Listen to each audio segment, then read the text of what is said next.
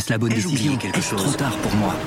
Prenez vos décisions d'investissement avec le soutien de Clarity AI. Gérez votre portefeuille tout en lui assurant une croissance durable grâce à l'association d'une IA puissante et d'une grande expérience de l'industrie. Notre technologie augmente l'efficacité des processus réglementaires, y compris ceux liés à l'article 29 de la loi énergie-climat. Réduisez les risques et atteignez vos objectifs de durabilité en vous basant sur des faits vérifiés et des méthodologies transparentes. Clarity AI, la technologie au service des décisions humaines. Rendez-vous sur clarity.ai et passez à l'action dès aujourd'hui.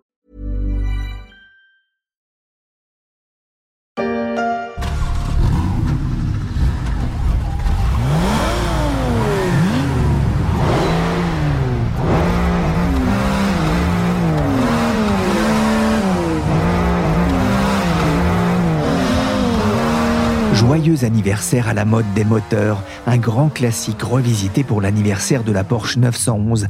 Les fans auront peut-être reconnu la signature du moteur de cette voiture mythique créée en 1963.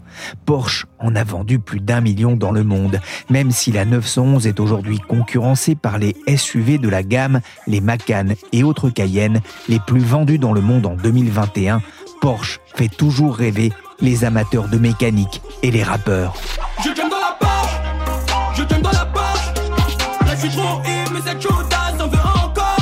Mais fera-t-elle aussi rêver les investisseurs en actions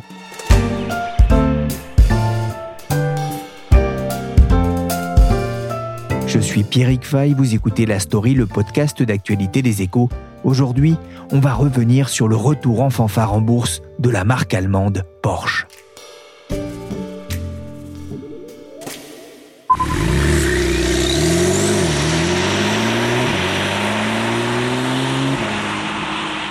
Vous pouvez vous aussi rêver avec nous. Vous avez peut-être vu passer cette publicité dans les journaux. Au-dessus d'une belle Porsche Carrera de couleur jaune, le groupe automobile allemand rappelle le rêve de son fondateur Ferdinand Porsche, le rêve d'une voiture de sport absolument parfaite.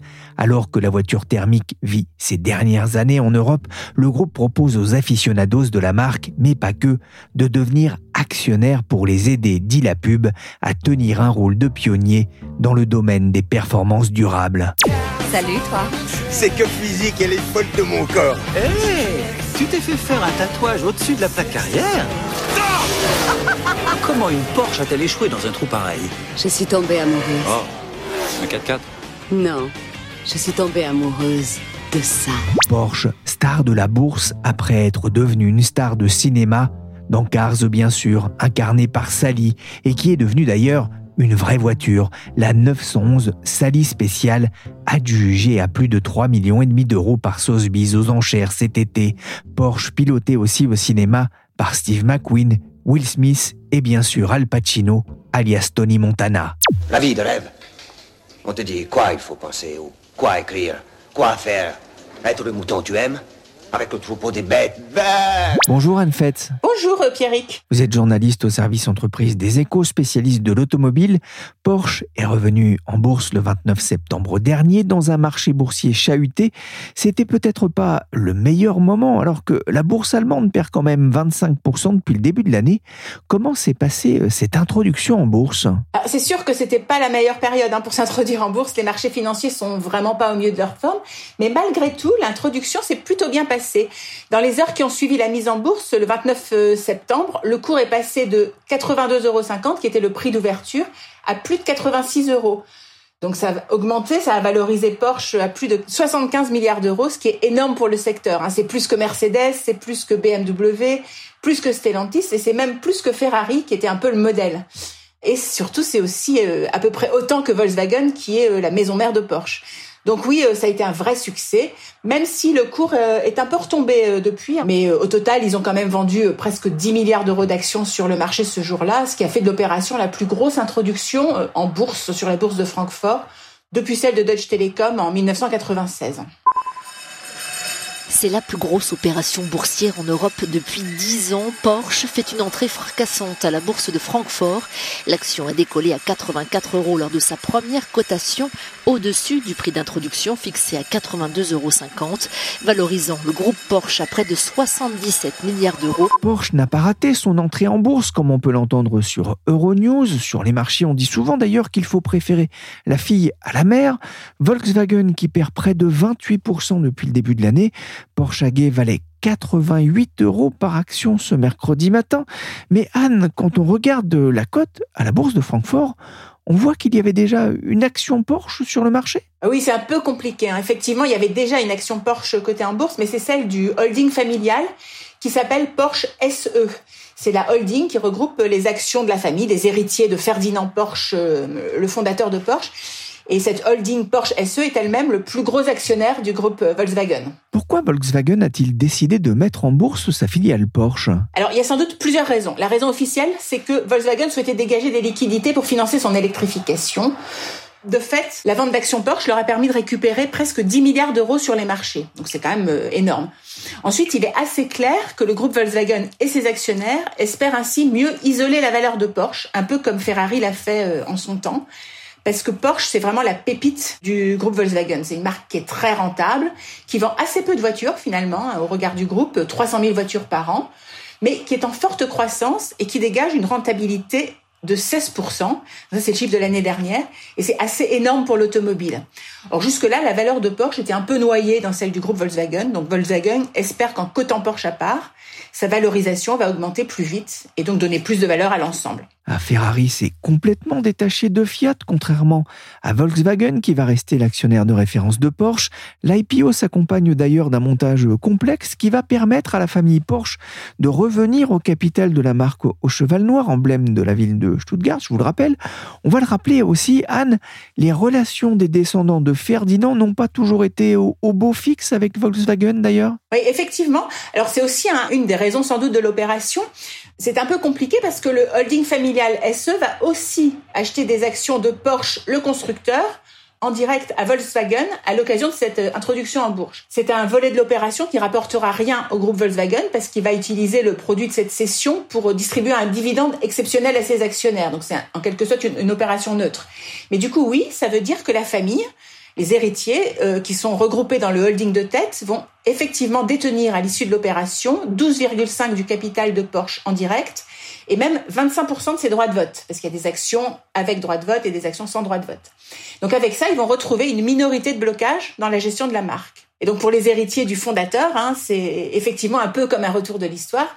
En fait, ils étaient historiquement actionnaires de Porsche en direct, mais à partir de 2005, les dirigeants du constructeur euh, de voitures de course suivis par les actionnaires familiaux, se sont mis en tête de racheter Volkswagen, parce que là, ils gagnaient beaucoup d'argent, ils étaient riches. Ils ont commencé à acheter des actions de Volkswagen sur le marché, à s'endetter. C'était vraiment osé à l'époque, hein, parce que Volkswagen était 15 fois plus gros qu'eux. Et puis ensuite, avec la crise de 2008, la situation s'est retournée, Porsche euh, s'est retrouvé en crise, et finalement, c'est Porsche qui s'est fait avaler par Volkswagen. Donc c'est assez cocasse comme histoire. Mais donc du coup, euh, à ce moment-là, Porsche a été sorti de la bourse en 2012 et les héritiers se sont retrouvés actionnaires non plus de Porsche le constructeur, mais de Volkswagen. Cette montée au capital de Volkswagen en 2008 n'a d'ailleurs pas laissé un très bon souvenir à certains investisseurs. Ils ont euh, connu 20 milliards d'euros de pertes. On parle ici donc des hedge funds qui avaient spéculé sur la chute du cours de Volkswagen durant cette période. Nessimaïd Kassimi est journaliste au service marché des échos. Il faut bien se souvenir que nous étions en, pleine crise financière, à peu près euh, un mois après la faillite de Lehman Brothers. Les marchés d'actions euh, s'effondraient à peu près partout dans le monde et les hedge funds anticipaient à la fois une grande difficulté de l'industrie automobile et des grandes difficultés du groupe automobile allemand. Ils spéculaient effectivement euh, contre Volkswagen. Ils ont utilisé une méthode qui s'appelle le short squeeze. C'est quoi? Alors le short squeeze, c'est le risque principal qui peut se produire pour les fonds qui vendent à découvert un titre. Quand vous vendez à découvert un titre, vous devez l'emprunter. À ce moment-là, vous le vendez et plus tard, vous le rachetez soit plus bas. À ce moment-là, vous avez un gain, soit plus haut. Et à ce moment-là, c'est une perte. Le problème, c'est qu'au moment de racheter les titres, il peut se produire pas mal de risques. C'est-à-dire que vous devez euh, vous fournir les titres sur le marché pour justement les rembourser à ceux à qui vous les avez empruntés. Mais si sur le marché, il n'y a plus de titres, à ce moment-là, c'est extrêmement difficile. Tous les investisseurs qui ont vendu à découvert, essayent de s'arracher les titres, le titre monte et bien évidemment, les pertes peuvent être gigantesques, voire quasiment illimitées. Et pourquoi les investisseurs pariaient-ils sur une baisse de, de l'action Volkswagen? Alors essentiellement, du fait des difficultés de l'économie un mois après la faillite de Lehman Brothers, on était en pleine crise, on anticipait grosso modo à la fois une récession mondiale, un effondrement des ventes d'automobiles et surtout les difficultés du groupe automobile allemand qui cumulait un certain nombre de vulnérabilités, comme par exemple un endettement assez significatif. Vous le disiez, hein, ça a coûté 20 milliards aux investisseurs 20 milliards d'euros, alors essentiellement pour les principaux hedge funds qui ont connu donc leur pire euh, contre-performance sur cette stratégie. On parle de 20 milliards d'euros en fait en moins d'une semaine. Tout le monde n'a pas perdu au change, si j'ai envie de dire. La, famille Porsche, elle, au contraire, a, touché le gros lot bah Bien sûr, puisque le, titre s'est envolé par la suite. Elle en avait acquis un certain nombre. En fait, elle menait une forme euh, d'OPA rampante sur euh, Volkswagen depuis quelques années. Elle avait donc procédé grâce à des produits dérivés et en nouant toute une série de contrats avec des banques. Donc, elle fait cette annonce choc le dimanche, où elle annonce qu'elle détient une partie plus importante qu'estimée auparavant du capital et qu'elle allait justement continuer à monter au capital. Donc, effectivement, le lundi, le titre s'est absolument envolé. Les hedge funds qui avaient spéculé à la baisse ont dû bien évidemment essayer de clôturer leur position le plus vite possible aux meilleures conditions possibles. Le problème, c'est qu'ils étaient très nombreux à avoir fait ce pari spéculatif à la baisse. Il était absolument impossible pour eux de clôturer ces positions sans subir des pertes très importantes. ce jour d'octobre 2008 restera d'ailleurs dans les annales de la bourse allemande. La valeur du fabricant de la Golf et de la Tourane va bondir de 400% en à peine une semaine, une progression quasi inimaginable. En séance, Volkswagen va même devenir la plus grosse capitalisation du monde devant ExxonMobil, l'allemand valait alors deux fois plus que Microsoft. À l'époque, le nombre de titres disponibles était devenu rarissime alors que Porsche détenait 74% du capital de Volkswagen en tenant compte des options et que l'État régional de Basse-Saxe en détenait aussi 20%, une véritable chose trappe pour les investisseurs.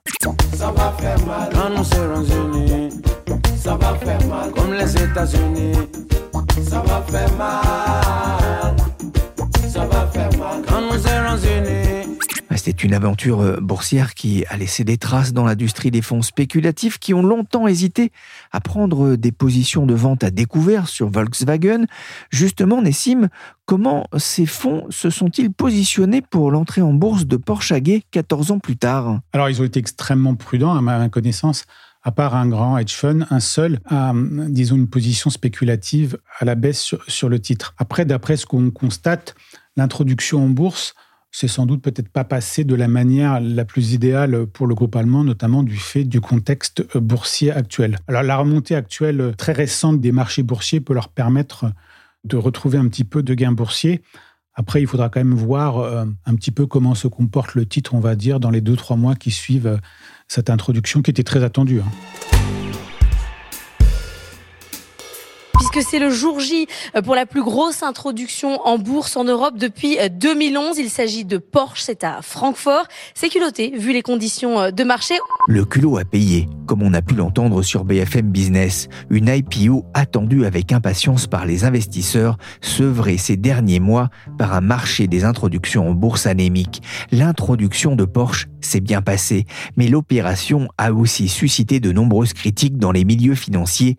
Pourquoi c'est ce que j'ai demandé à Laurence Boisseau, spécialiste des questions de gouvernance aux échos. C'est l'événement de l'année, c'est même l'événement des 30 dernières années. Porsche a réussi à lever la somme record de 9,4 milliards d'euros. C'est une opération par euh, comparaison qui rappelle l'introduction en bourse de Deutsche Telekom en 96 ou bien celle d'Enel en 99. Et juste pour noter que l'opération est vraiment exceptionnelle parce que depuis huit mois, les introductions en bourse sont rarissimes en Europe. Euh, les entreprises hésitent à se faire coter dans un environnement qui est marqué par l'inflation, la hausse des taux et la guerre en Ukraine. Alors, ce qui a choqué euh, chez Porsche, mais qui n'a pas empêché, comme vous venez de lire, la réussite de l'opération, c'est que euh, Volkswagen, qui est donc la maison mère de Porsche, n'a mis en bourse que 12,5% du capital de sa filiale. Et que ce sont des actions sans droit de vote qui ont été placées. Ça veut dire que les minoritaires n'ont aucun droit de vote.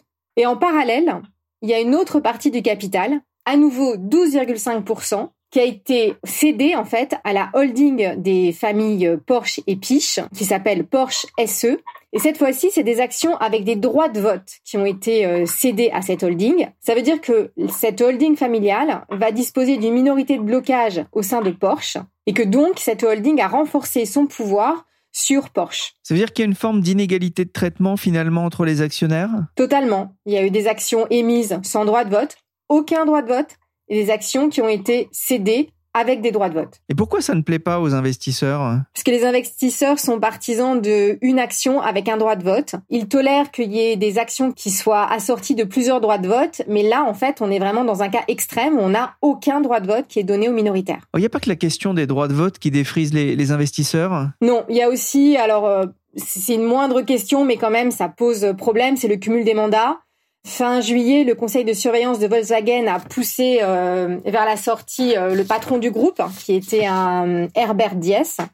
Il l'a remplacé par Olivier Blum, qui en fait est également patron de Porsche. Et Olivier Blum va cumuler, c'est-à-dire qu'il sera et patron euh, de Volkswagen et patron de Porsche. Donc ça fait tiquer parce que bon bah évidemment il y a une charge de travail euh, importante. Hein. Piloter Volkswagen, euh, ça requiert largement un dirigeant à plein temps. Si on y rajoute Porsche, euh, bah, le dirigeant va être un peu débordé. Ensuite, ça crée des problèmes de conflit d'intérêts. Donc c'est pas trop comment il va réagir quand il y aura des, des questions qui vont toucher les deux groupes et, et de manière différente. Et ça a été d'autant plus évident que dans les modalités qui ont été choisies pour l'introduction en bourse, les familles fondatrices ont eu la part belle, comme on vient de le dire, avec ces actions à droit de vote euh, double pour elles et pas pour les autres. Un cumul qui interroge. Un fin juillet, 71% des investisseurs interrogés par Bernstein Research estimaient que le double rôle d'Oliver Bloom envoyait un signal clairement négatif dans la perspective de l'introduction en bourse. Laurence, que répond Volkswagen? Alors il répond que Olivier Blum se déportera sur chaque conflit d'intérêts potentiel. Voilà. Mais les analystes financiers jugent tout de même qu'il s'agit euh, du pire dans la gouvernance d'entreprise. Ce qui est intéressant, c'est que le groupe a attiré euh, de nombreux fonds d'investissement et non des moindres. Oui, il y a quatre grands investisseurs qui se sont engagés à prendre une partie des titres mis en vente, mais en amont de l'opération. Donc parmi eux, il y avait le Qatar, qui déjà était actionnaire de Volkswagen, les fonds souverains de la Norvège et d'Abu Dhabi, et puis euh, Price, une société de gestion d'actifs située à Baltimore. Et eux, ils ont accepté de jouer ce qu'on appelle euh, un rôle d'investisseur pilier ou cornerstone en anglais. Ça veut dire qu'ils ont garanti une partie de l'opération. Et ça permet de sécuriser l'opération avant qu'elle soit lancée. De façon à ce que euh, l'entreprise qui euh, émet des titres ou qui les place en bourse ne se retrouve pas collée avec ce papier, avec ces titres qui n'arriveraient pas à vendre lors d'une IPO. Hein, c'est ça? Absolument, oui.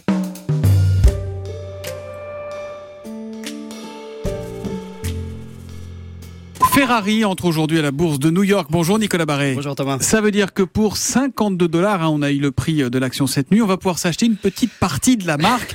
Euh, ça valorise quand même Ferrari à environ 10 milliards de dollars. Décidément, le, mythe a de la valeur, Nicolas. Anne Fetz, je reviens vers vous. Porsche veut suivre les traces de Ferrari qui connaît un parcours enviable en bourse. Elle ne perd que 14% depuis le début de l'année sur un marché en pleine turbulence, sachant que son cours a doublé en 5 ans. Sa valeur d'ailleurs est passée de 10 à 34 milliards de dollars en 8 ans. C'est un secteur qui ne connaît pas la crise ah, Effectivement, c'est un segment de l'industrie automobile qui se porte plutôt bien, alors que sur le gros du marché, les ventes sont encore inférieures de 20 à 25% à ce qu'elles étaient en 2019, donc avant les crises du Covid des semi-conducteurs. Le segment des voitures de luxe, lui, continue à croître comme si de rien n'était. Alors c'est vrai chez Porsche, hein, euh, qui affiche une croissance de près de 10% par an depuis une dizaine d'années. C'est vrai aussi pour Ferrari, dont les ventes ont battu encore leur record l'année dernière. Alors bon, c'est pas exactement le même segment parce que Ferrari a vendu 11 000 voitures l'année dernière, alors que Porsche en a vendu 300 000. Donc on voit bien que c'est pas exactement les mêmes dimensions. Les voitures de, de Ferrari sont en moyenne beaucoup plus chères que celles de Porsche. Mais ce qui est sûr, c'est que les deux marques de voitures sportives ont en commun de continuer à faire rêver. Les deux ont bien réussi à se réinventer et à rester attractives dans cette conjoncture un peu morose. Avec des résultats financiers qui laissent rêveurs, Porsche a dégagé l'an dernier un profit opérationnel de plus de 5 milliards d'euros. Anne, l'entrée en bourse de Porsche va permettre à Volkswagen de récupérer d'importantes sommes pour financer son développement dans la voiture électrique. C'est aussi un, un défi pour sa filiale Porsche alors que l'interdiction des voitures à moteur thermique se Oui, oui, c'est vrai. Euh, c'est un défi pour toute l'industrie automobile, euh, même pour Porsche, même si euh, l'Europe ne représente que peu près un tiers de leurs ventes. Hein. Mais euh, en fait, ils ont été assez visionnaires, un peu comme ils avaient lancé le Cayenne euh, au début des années 2000, avant la grande vogue des SUV. Ils ont commencé à regarder vers l'électrique en 2015, donc avant même le Dieselgate et le grand virage de l'automobile vers, euh, vers l'électrique. Et ça leur a permis de lancer leur première voiture 100% électrique, la Taycan, finalement assez tôt. Elle est arrivée dans les concessions en 2019. Et euh, c'était une des premières, euh, et en tout cas de ce segment, euh, ça c'est sûr. Ensuite, ils ont introduit des modèles hybrides aussi. La Panamera et la Cayenne sont toutes les deux, ont toutes les deux des versions hybrides rechargeables. Et ils vont continuer à électrifier leur gamme. Le nouveau Macan sera 100% électrique dès 2024.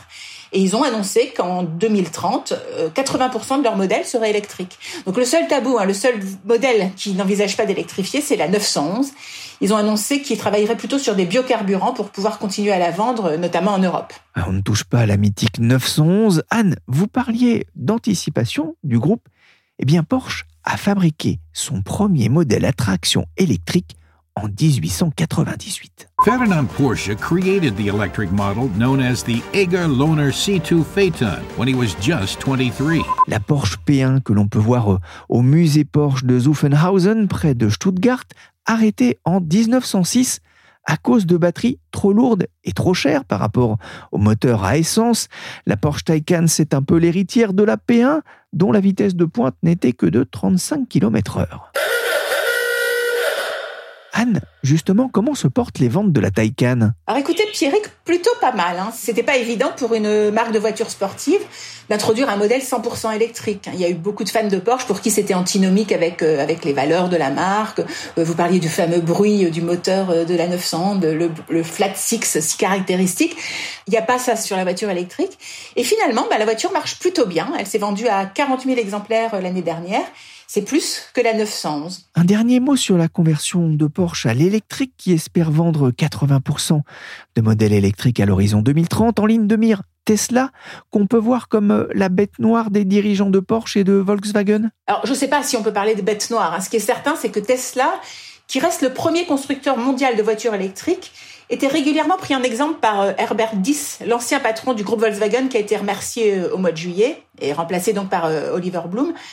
Et, ça, ça avait beaucoup agacé en interne. Donc du coup, son successeur, euh, Oliver Bloom, évite un peu cette référence. Mais bon, ça n'empêchera pas que Volkswagen euh, continue à avoir du mal à rattraper Tesla, qui reste le modèle absolu en matière de voitures électriques. Merci Anne Fetz, Laurence Boisseau et Nessimaïd Kassimi de la rédaction des Échos pour nous avoir raconté les nouvelles aventures boursières de Porsche. La story s'est terminée pour aujourd'hui. Cette émission a été réalisée par Willy Gann, chargé de production et d'édition Michel Varnet. Vous pouvez retrouver le podcast des Échos sur toutes les applications de téléchargement et de streaming de podcasts.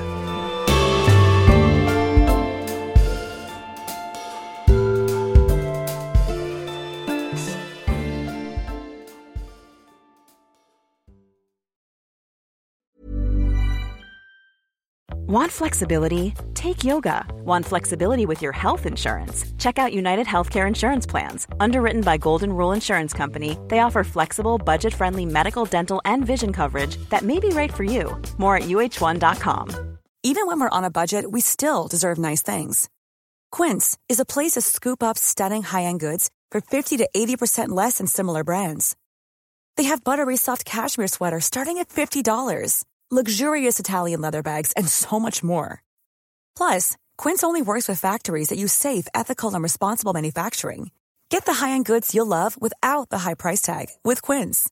Go to quince.com/style for free shipping and 365-day returns.